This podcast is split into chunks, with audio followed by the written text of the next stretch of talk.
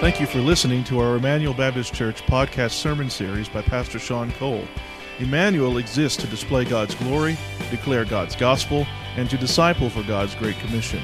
If you have any questions about this message or would like more information about our church, you can visit our website at www.ebc-online.org. Now here's Pastor Sean. Either physical or electronic, you can open, swipe, turn on, get to it however you want to. Galatians chapter 3. Galatians chapter 3. If you don't have a Bible, there should be one around you in the Pew Bibles. I'm not sure what page it's on, but there's a table of contents at the front that will let you know where the book of Galatians is.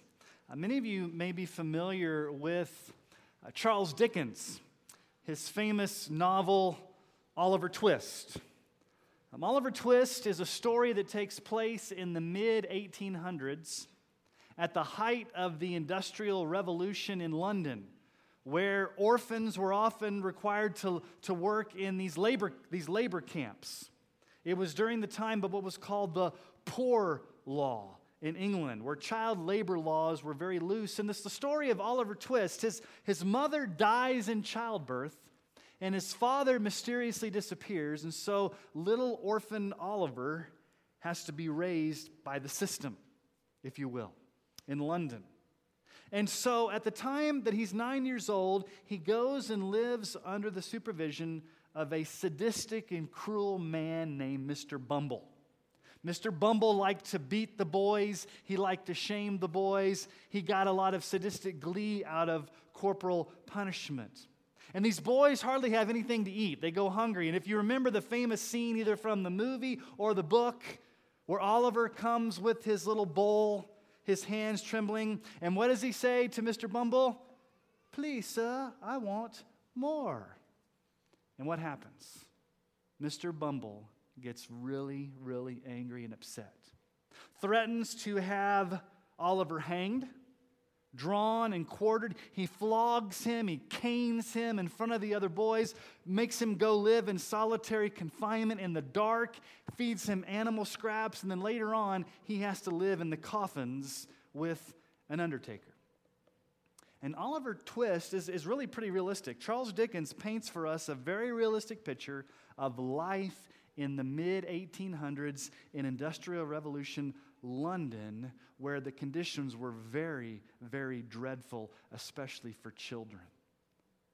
Now, why do I bring up this whole issue of Oliver Twist? Orphans, corporal punishment, almost like being under a harsh taskmaster like Mr. Bumble. Why do I bring these issues up? Well, Paul addresses these particular issues head on in our text before us this morning about being imprisoned, about being orphaned, about being under a harsh taskmaster. But before we actually dive into the text, I want to ask you a very basic question. Hopefully, you can all answer this question. Here's the question What is a Christian? Now, there's a lot of different ways we can answer that question. What's a Christian? You can say, well, a Christian is a, a sinner who's been saved by grace.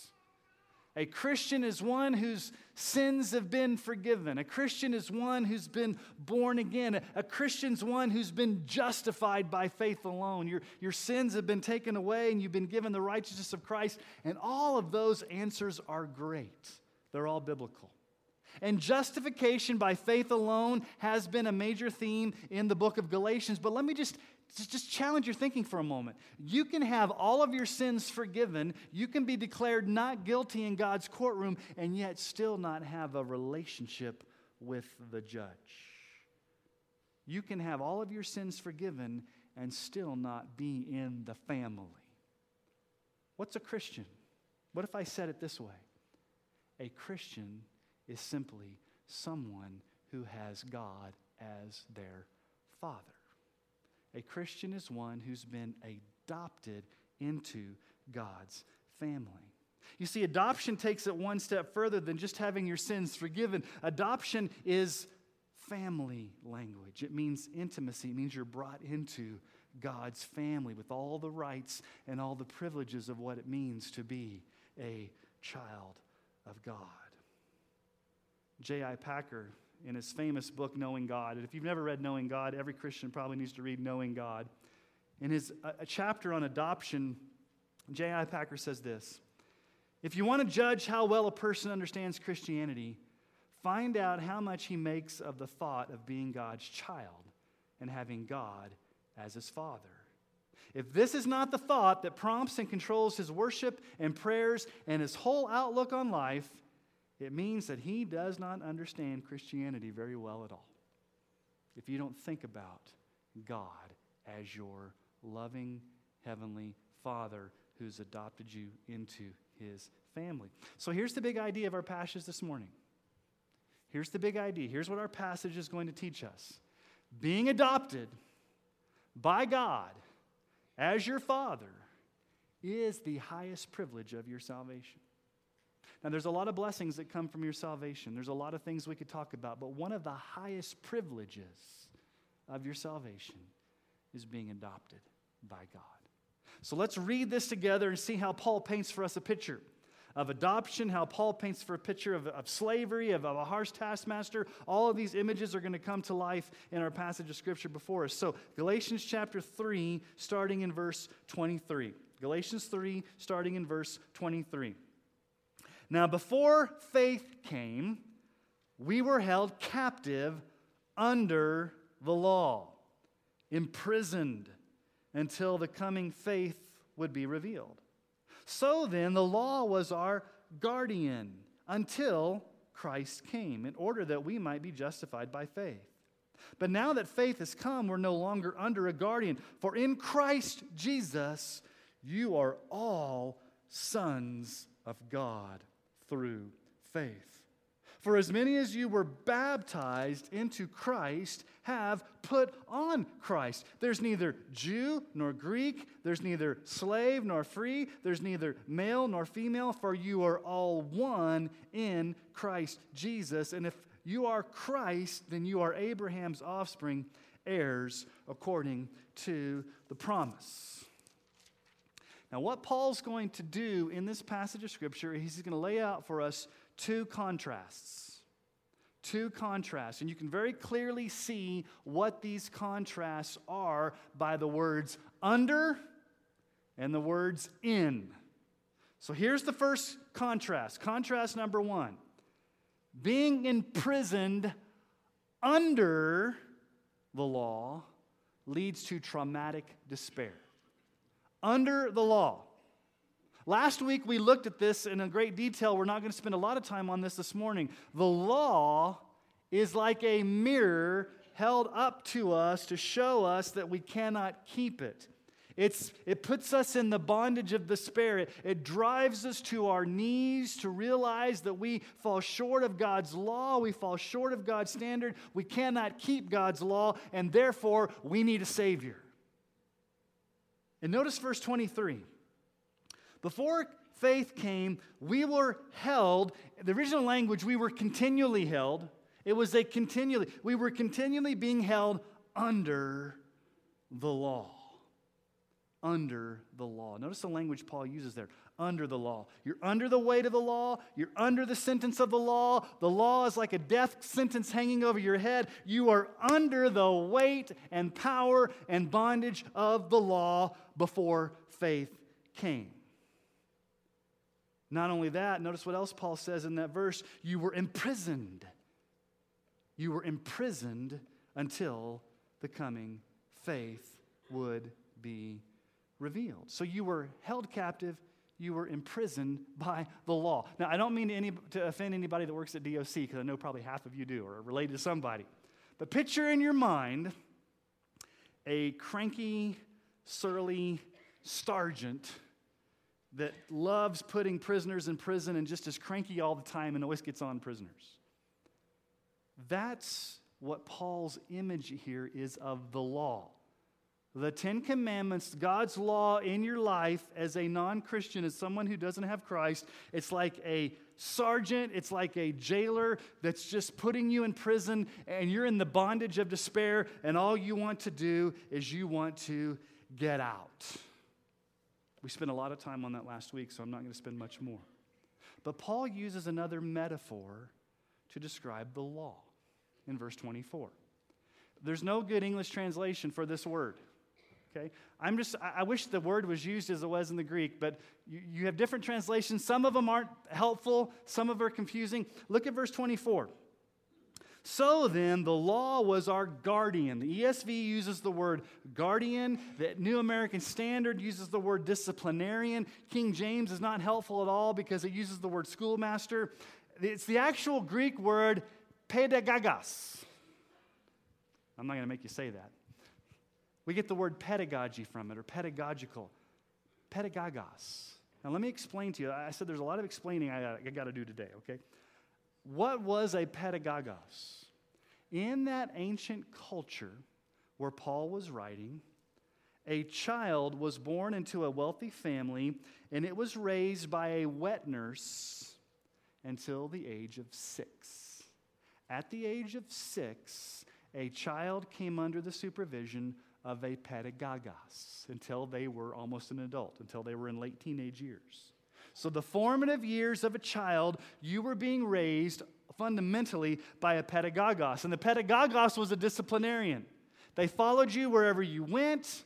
They were always whispering in your ear, don't do that. Sometimes they would use corporal punishment. They would beat. They would use the rod. They, they, they were oftentimes very, very um, stringent in how they ruled the life of a child. It was like round the clock supervision by a domineering, harsh taskmaster, a pedagogos who would follow you around. So think about this, children. If you're nine or 10 years old, do you want to have a pedagogos following you around everywhere, slapping you on the wrist? Back in those days, you couldn't go into your room and play video games. If you went into the room and got in trouble, the pedagogos would be right there telling you what you needed to do until you were about 18 or 19 years old, until you were about an adult. Paul uses that imagery to say that's what the law is like. The law of God to a person who doesn't have Jesus is like a round the clock taskmaster that's always telling you what to do. It never brings freedom, it never brings release. It's always just going to chide you and tell you what you're doing and what you're not doing. But notice what Paul says, verse 24. The law was our guardian until, key word there, until Christ came, in order that we might be justified by faith. You see, when Christ came, when Jesus Christ died on the cross, he rose again, he paid the penalty for our sins, he fulfilled all the demands of the law, he released us from that bondage. Until that time where you trust Christ for salvation, the law is like a prison cell for you, and it's like being under a harsh taskmaster, and all it's going to do is lead you to say, I want out from under this. I want to be out from under the law.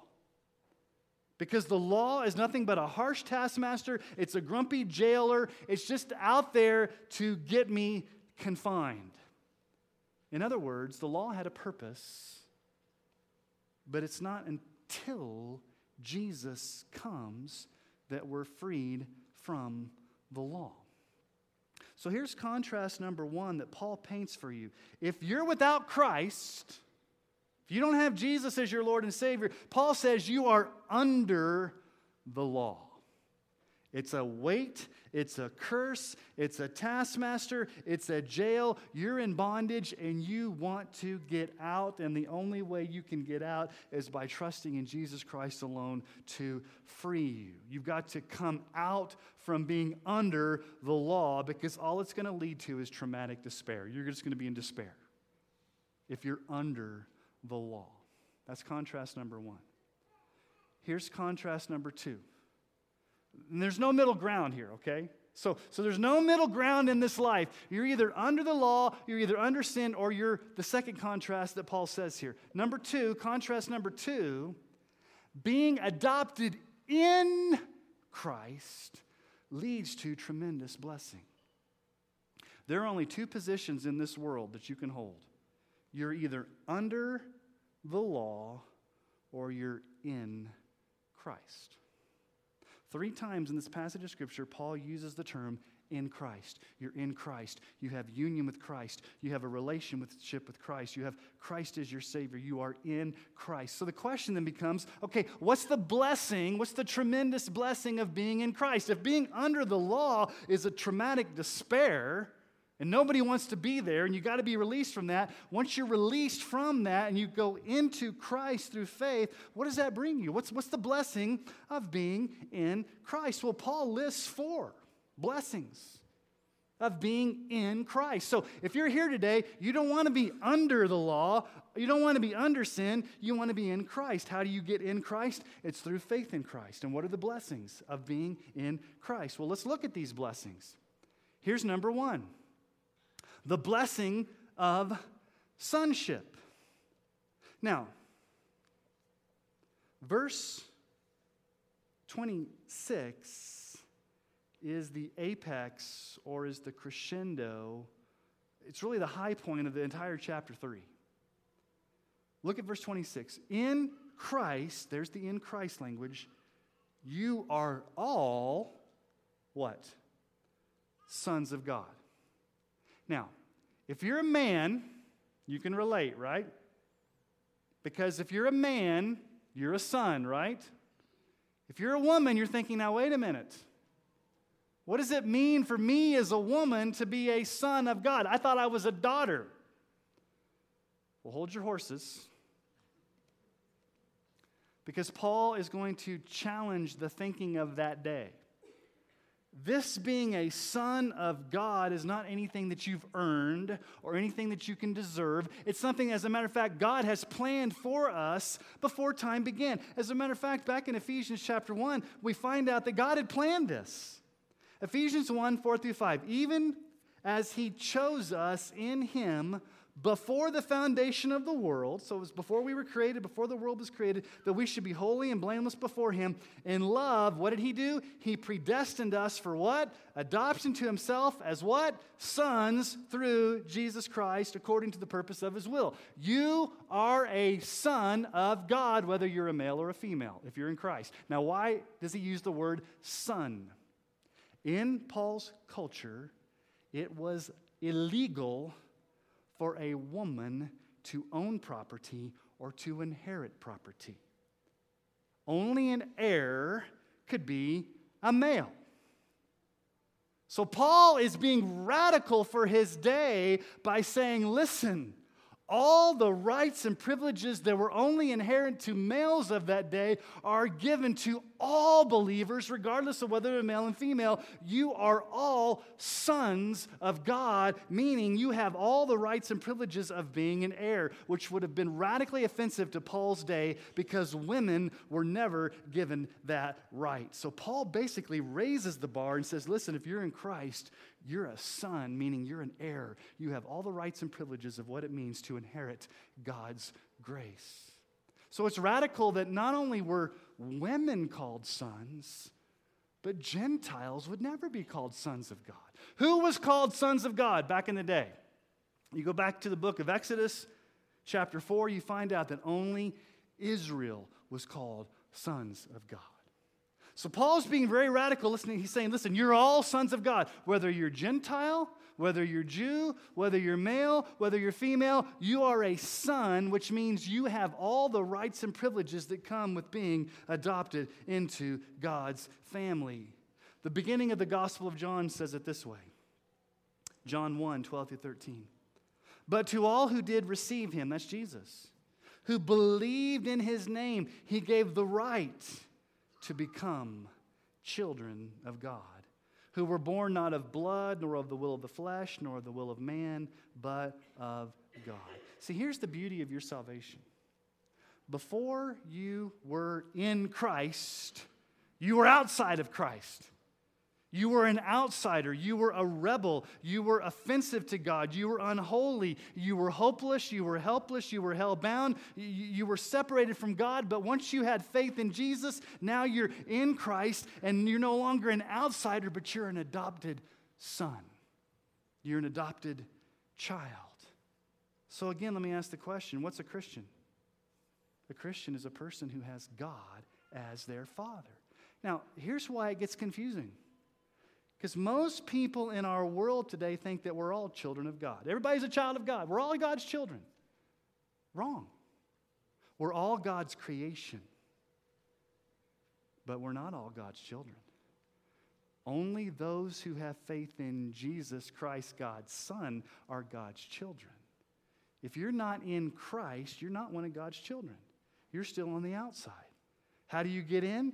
You believe in Jesus. And once you believe in Jesus, you're put in Christ. You're adopted as a son of God. You become one of God's children. You become cleansed. You become forgiven. You become accepted. You become forever into God's family. So, so women, if you have a hard time being called a son, get over it because it's biblical language and it actually elevates your dignity because in that day women could not ever be called sons. Women could never be inheriting uh, the, the, property or, their inheritance. Paul radically says listen all of us gentile jew male female we're all sons of god. We're all in god's family. So that's blessing number one this great privilege of being adopted. But look at look at number two it's amazing. The only chapter in the entire verse, the only verse in the entire book of Galatians that talks about baptism is this one, and we had a baptism today. So I didn't plan that, God did that. So here's number two the symbol of baptism. Okay, look at verse 27. For as many of you as were baptized into Christ have put on Christ. Paul mentions baptism. He's probably referring back to Acts chapter 14 when Paul, on his first missionary journey, went and planted the churches in Galatia and baptized the new believers. Now, now, we need to be careful here to talk about what baptism is and what baptism isn't. We cannot ever say baptism is required for salvation because what has Paul been arguing all along in Galatians? He's been, he's, gone, he's been over backwards to say it's salvation by grace alone, through faith alone, in Christ alone. It's not circumcision, it's not dietary laws, so we dare not add baptism onto a requirement. So, baptism is not essential to your salvation, but baptism is a sign, it's a symbol, it's an outward way of, of, of showing, it's like your adoption papers. Okay, when you go get legally adopted, you get adoption papers to publicly, visibly show that you've been adopted. Baptism is that public way of letting everybody know when you stand in the waters of baptism that you have radically made a a personal commitment to Jesus. You believe in the death, burial, and resurrection. You're saying goodbye to your old life. You're walking in newness of life. You're making a radical commitment to follow Jesus, and you're going public with that. But I want to show you something in this passage of Scripture. Notice in verse 27 that Paul links baptism into putting on Jesus or clothing yourself with Jesus. This whole idea of putting clothes on in relationship to baptism. Now, now what, what does that mean? Have you ever thought about baptism as putting clothes on? Paul links those two together. Let me again explain the ancient culture to you. In that ancient culture, when you became an adult, okay, so from the age of nine to about 17 or 18, you're under the guidance of a pedagogos. And you would wear a crimson bordered outfit to mark the fact that you were a child. When you became an adult, you took off that crimson bordered outfit and you put on the white toga. And the white toga was an outward way of showing everybody I'm no longer a child. I'm no longer under the tutelage of a pedagogos, of a harsh taskmaster. I'm now an adult. I've put on adult clothes. I get to wear the white toga. So Paul's playing on to that cultural inference there. But let me just tell you how baptism worked in the early church. Here's how baptism worked in the early church. And we have documentation of this from early ancient documents. Because persecution was really high, and you had to be really sure who was in the church and who wasn't because they had informants and they had spies, and you could be given over to the Roman authorities. You could be burned at the stake. They would only baptize once a year on Easter evening, the night before Easter. They'd baptize once a year because they wanted to spend a whole year making sure you were legit, that you weren't going to turn them in. You would be discipled, you would be um, mentored, you would understand theology, and then on Easter Eve, you would be baptized. And here's what happens men and women would be baptized separately. Now, why do you say separately? because they were baptized in the nude. They were baptized with no clothing on. Obviously, the male elders would baptize males, godly women would baptize females. And so, in the baptismal waters, you would recite the Apostles' Creed, you would recite that you believed in Jesus, like we did up here, and then you would be baptized in the name of the Father, the Son, the Holy Spirit. You'd go under the water, you'd come back up, and here's what would happen. Once you came out of the water, the person that baptized you would give you a white robe to cover your nakedness to show that now you were walking in newness of life. Now, we don't obviously don't practice that today for various reasons you understand. But here's the point. When you're baptized, it's this image of newness of life. It's as if you're, you're putting on this outward robe that shows that you have a new life. And so Paul addresses this also in the book of Colossians, chapter 3, 10 through 11. He says, Put on a new self, which is being renewed in the knowledge after the image of its creator. Here there is neither Greek nor Jew, circumcised or uncircumcised, barbarian, Scythian, slave free, but Christ is all and Christ is in all. Now, so baptism is a picture of your death of your old life you're raised to new life. It's this whole idea of, of clothing yourself with Christ. And I want you to think about clothing for a moment, okay? So hopefully all of you came in wearing clothes today. Clothes do a couple of things. Clothes identify you. In our culture today, it's getting a little bit more crazy because of androgyny and other weird things, but hopefully, I can tell you're a male or a female by the clothes you wear. It's an identity marker. Your clothing identifies who you are. So when you're clothed with Christ, it identifies who you are, that you're walking with Christ. Also, think about this clothing sticks close to you and goes wherever you go. I've never seen, like, unless your clothing is really loose, but hopefully your clothing stays with you wherever you go. When you're out in public, your clothing stays with you.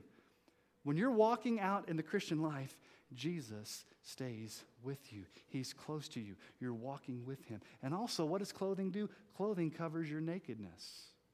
Jesus covers your spiritual nakedness. Jesus covers your sin. And so, this whole idea of being clothed in Christ means that we take Him as our Savior. We're a new person. We identify with Jesus. He covers us. He clothes us. Everything about us is we identify with Jesus. And it's tied to baptism as that public act where you're saying to everybody, I'm making this public.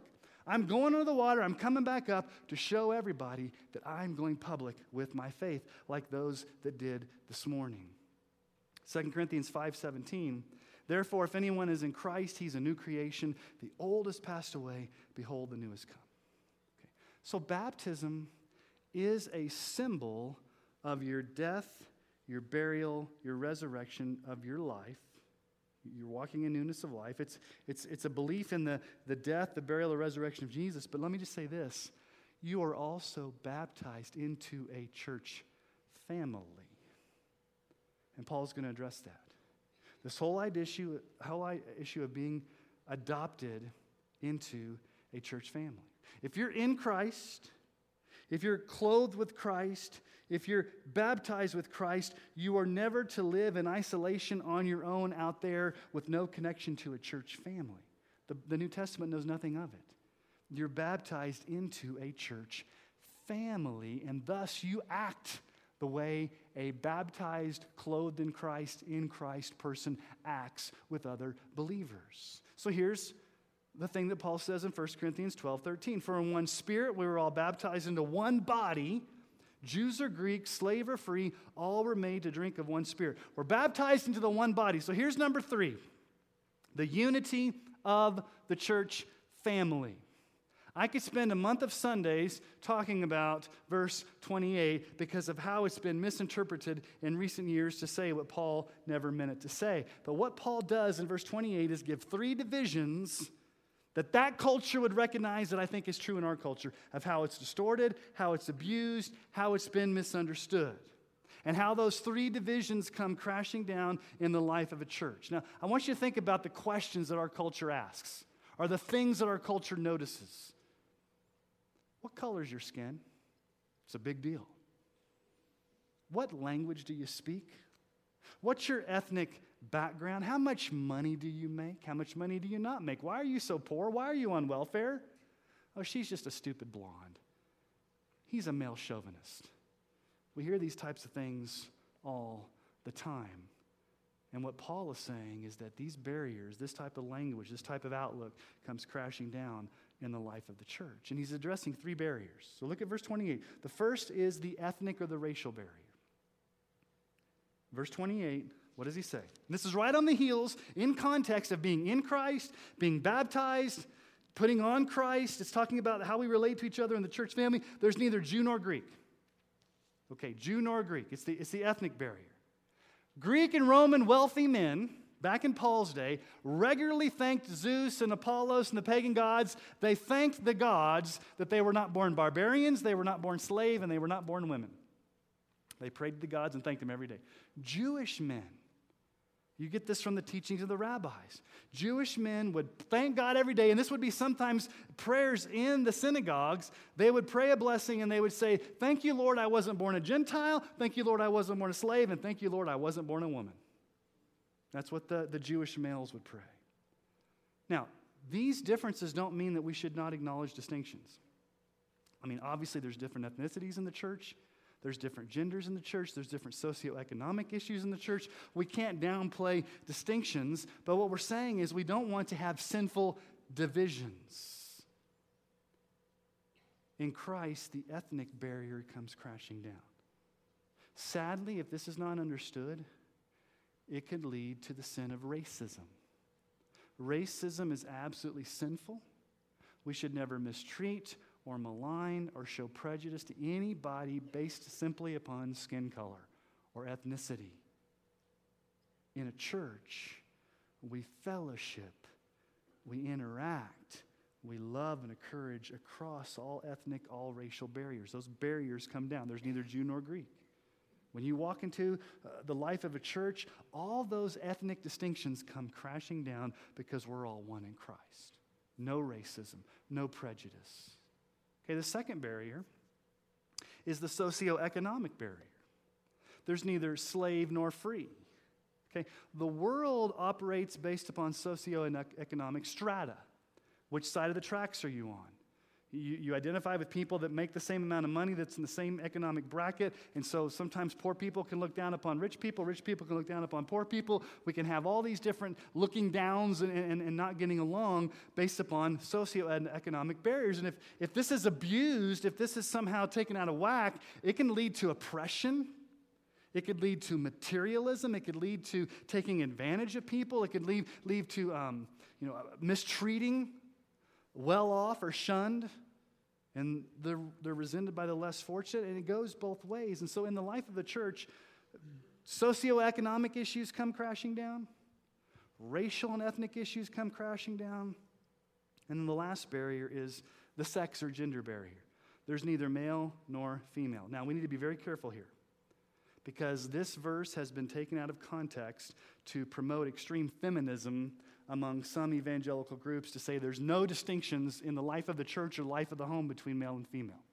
Let me just say here to Manuel, if you're new or you need to understand where we stand, we are what we call complementarian in our theology, which means that we believe that males are to be the spiritual leaders of their homes, wives are to graciously submit to the leadership of their husbands, and in the church, men are to be the spiritual leaders who serve as the elders and the preachers in the life of the church. Okay, so, so th- this verse right here is not saying that there's no distinctions in the life of the home or the life of the church. What Paul is saying here is that the sin of chauvinism or misogyny or sexism or mistreatment of women should have no place in the life of the church. I need to address an elephant in the room that's hovering over our denomination. Maybe you have no idea what's going on because you don't even know that we're a Southern Baptist church.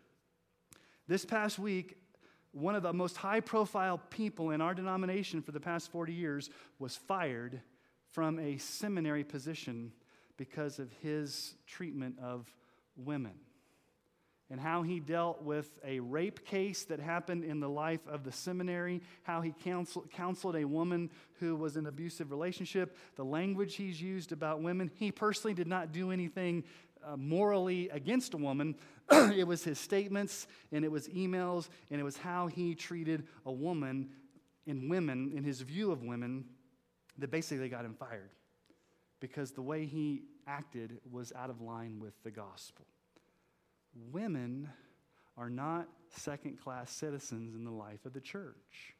Women were some of the first eyewitnesses of Jesus. Martha was, and Mary and Martha were the first eyewitnesses, especially uh, Mary Magdalene, of the resurrection of Jesus. Early financial supporters of the apostles were women.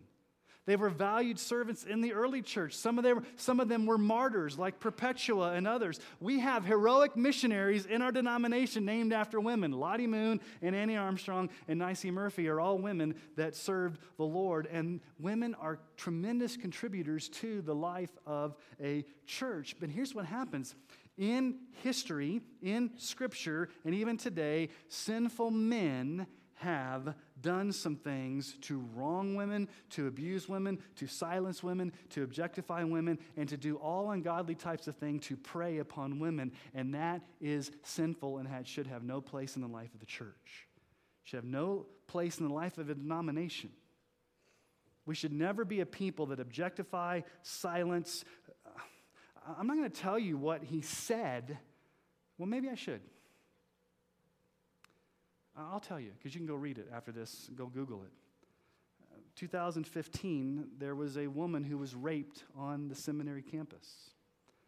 And there was an email documentation of his words that said, To the chief of staff who was in charge of security, I had her in alone with, in a room to interrogate her to break her down. That was the wording of the seminary president. No Christian man should ever be alone in a room with another woman. No seminary president should ever talk that way about a rape victim, and no seminary president should ever put it in writing that he was there to break her down. That was one of the reasons he was fired, because of his attitude towards women. So, what I'm saying here and what Paul is saying is that all forms of evil, the evil abuses of racism, of materialism, of classism, of prejudices, of sexism, of chauvinism, uh, of all these types of abuses should come crashing down in the life of a church because we're in Christ. We've been baptized into Christ. We've clothed ourselves with Christ. And notice in verse 28, at the end of it, he says, You're all one person, literally. You're all one person in Christ Jesus.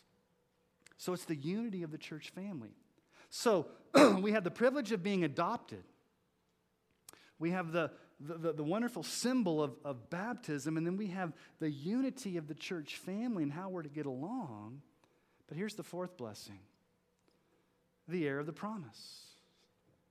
There's that final verse, verse 29. If you're, God, if you're Christ's, and literally in the text there, if you belong to Christ, it's literally in the original language. If you belong to Christ, you are Abraham's offspring, heirs according to the promise. Now remember, men could only be heirs in that culture. Women couldn't be heirs. And he's saying you're all. If you're Christ, if you're in Christ, if you belong to Christ, if you have Jesus as your Savior, you are an heir of the promise. you belong to God as your Father forever, and Jesus as your Savior forever. Romans 8, 14 through 17. For all who are led by the Spirit of God are sons of God. For if you did not receive the spirit of slavery to fall back into slavery, but you've received the spirit of adoption, the spirit of adoption as sons, by whom we cry, Abba, Father. The Spirit Himself bears witness with our spirits that we're children of God, and if children, then heirs, heirs of God, and fellow heirs with Christ, provided we suffer with Him, in order that we may also be glorified with Him. We're heirs. And we didn't inherit this because we were so good. We didn't inherit this because of our moral record. We didn't inherit this because we earned it or we, were, or we deserved it or we worked hard for it or we were born into the right family. We inherited this simply because we were in Christ and God gave it to us as a free gift of grace. so being adopted into God's family is one of the highest privileges of your salvation. Now, let me issue just a really quick warning here. If you're not in Christ, you're not in God's family. If you're not in God's family, you don't receive the inheritance, which is heaven. Instead, you receive the opposite the pains of hell.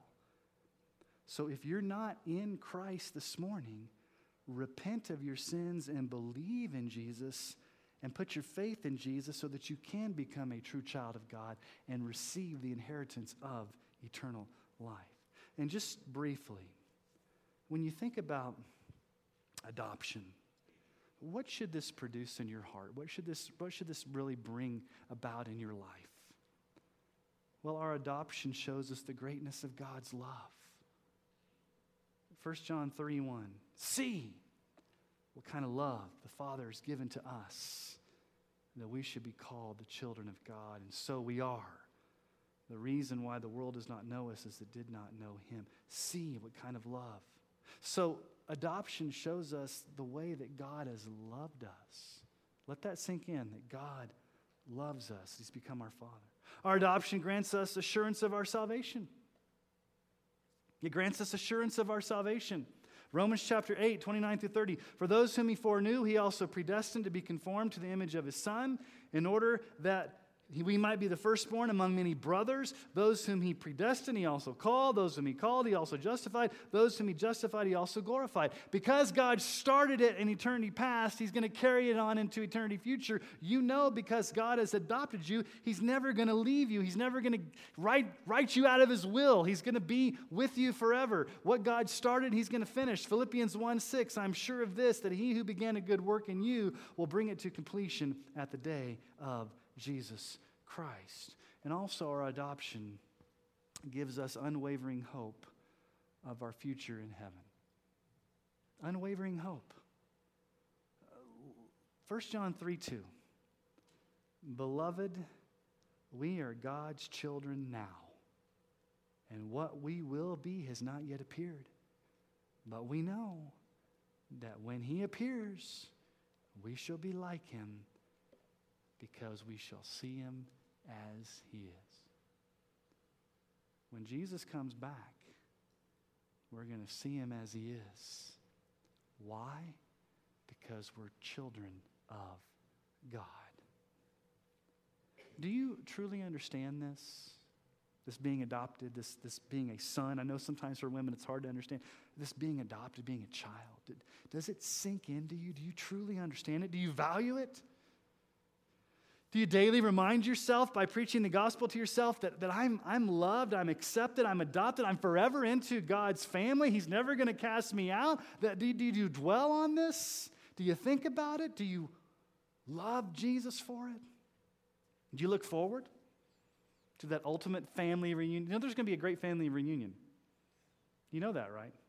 It's called the marriage supper of the Lamb where all the redeemed of all the ages are going to gather together for one huge family reunion. Neither Greek nor slave, male, female, Jew, Gentile, we're all going to be at the marriage supper of the Lamb at that final family reunion with God as our Father and Jesus as our Lord.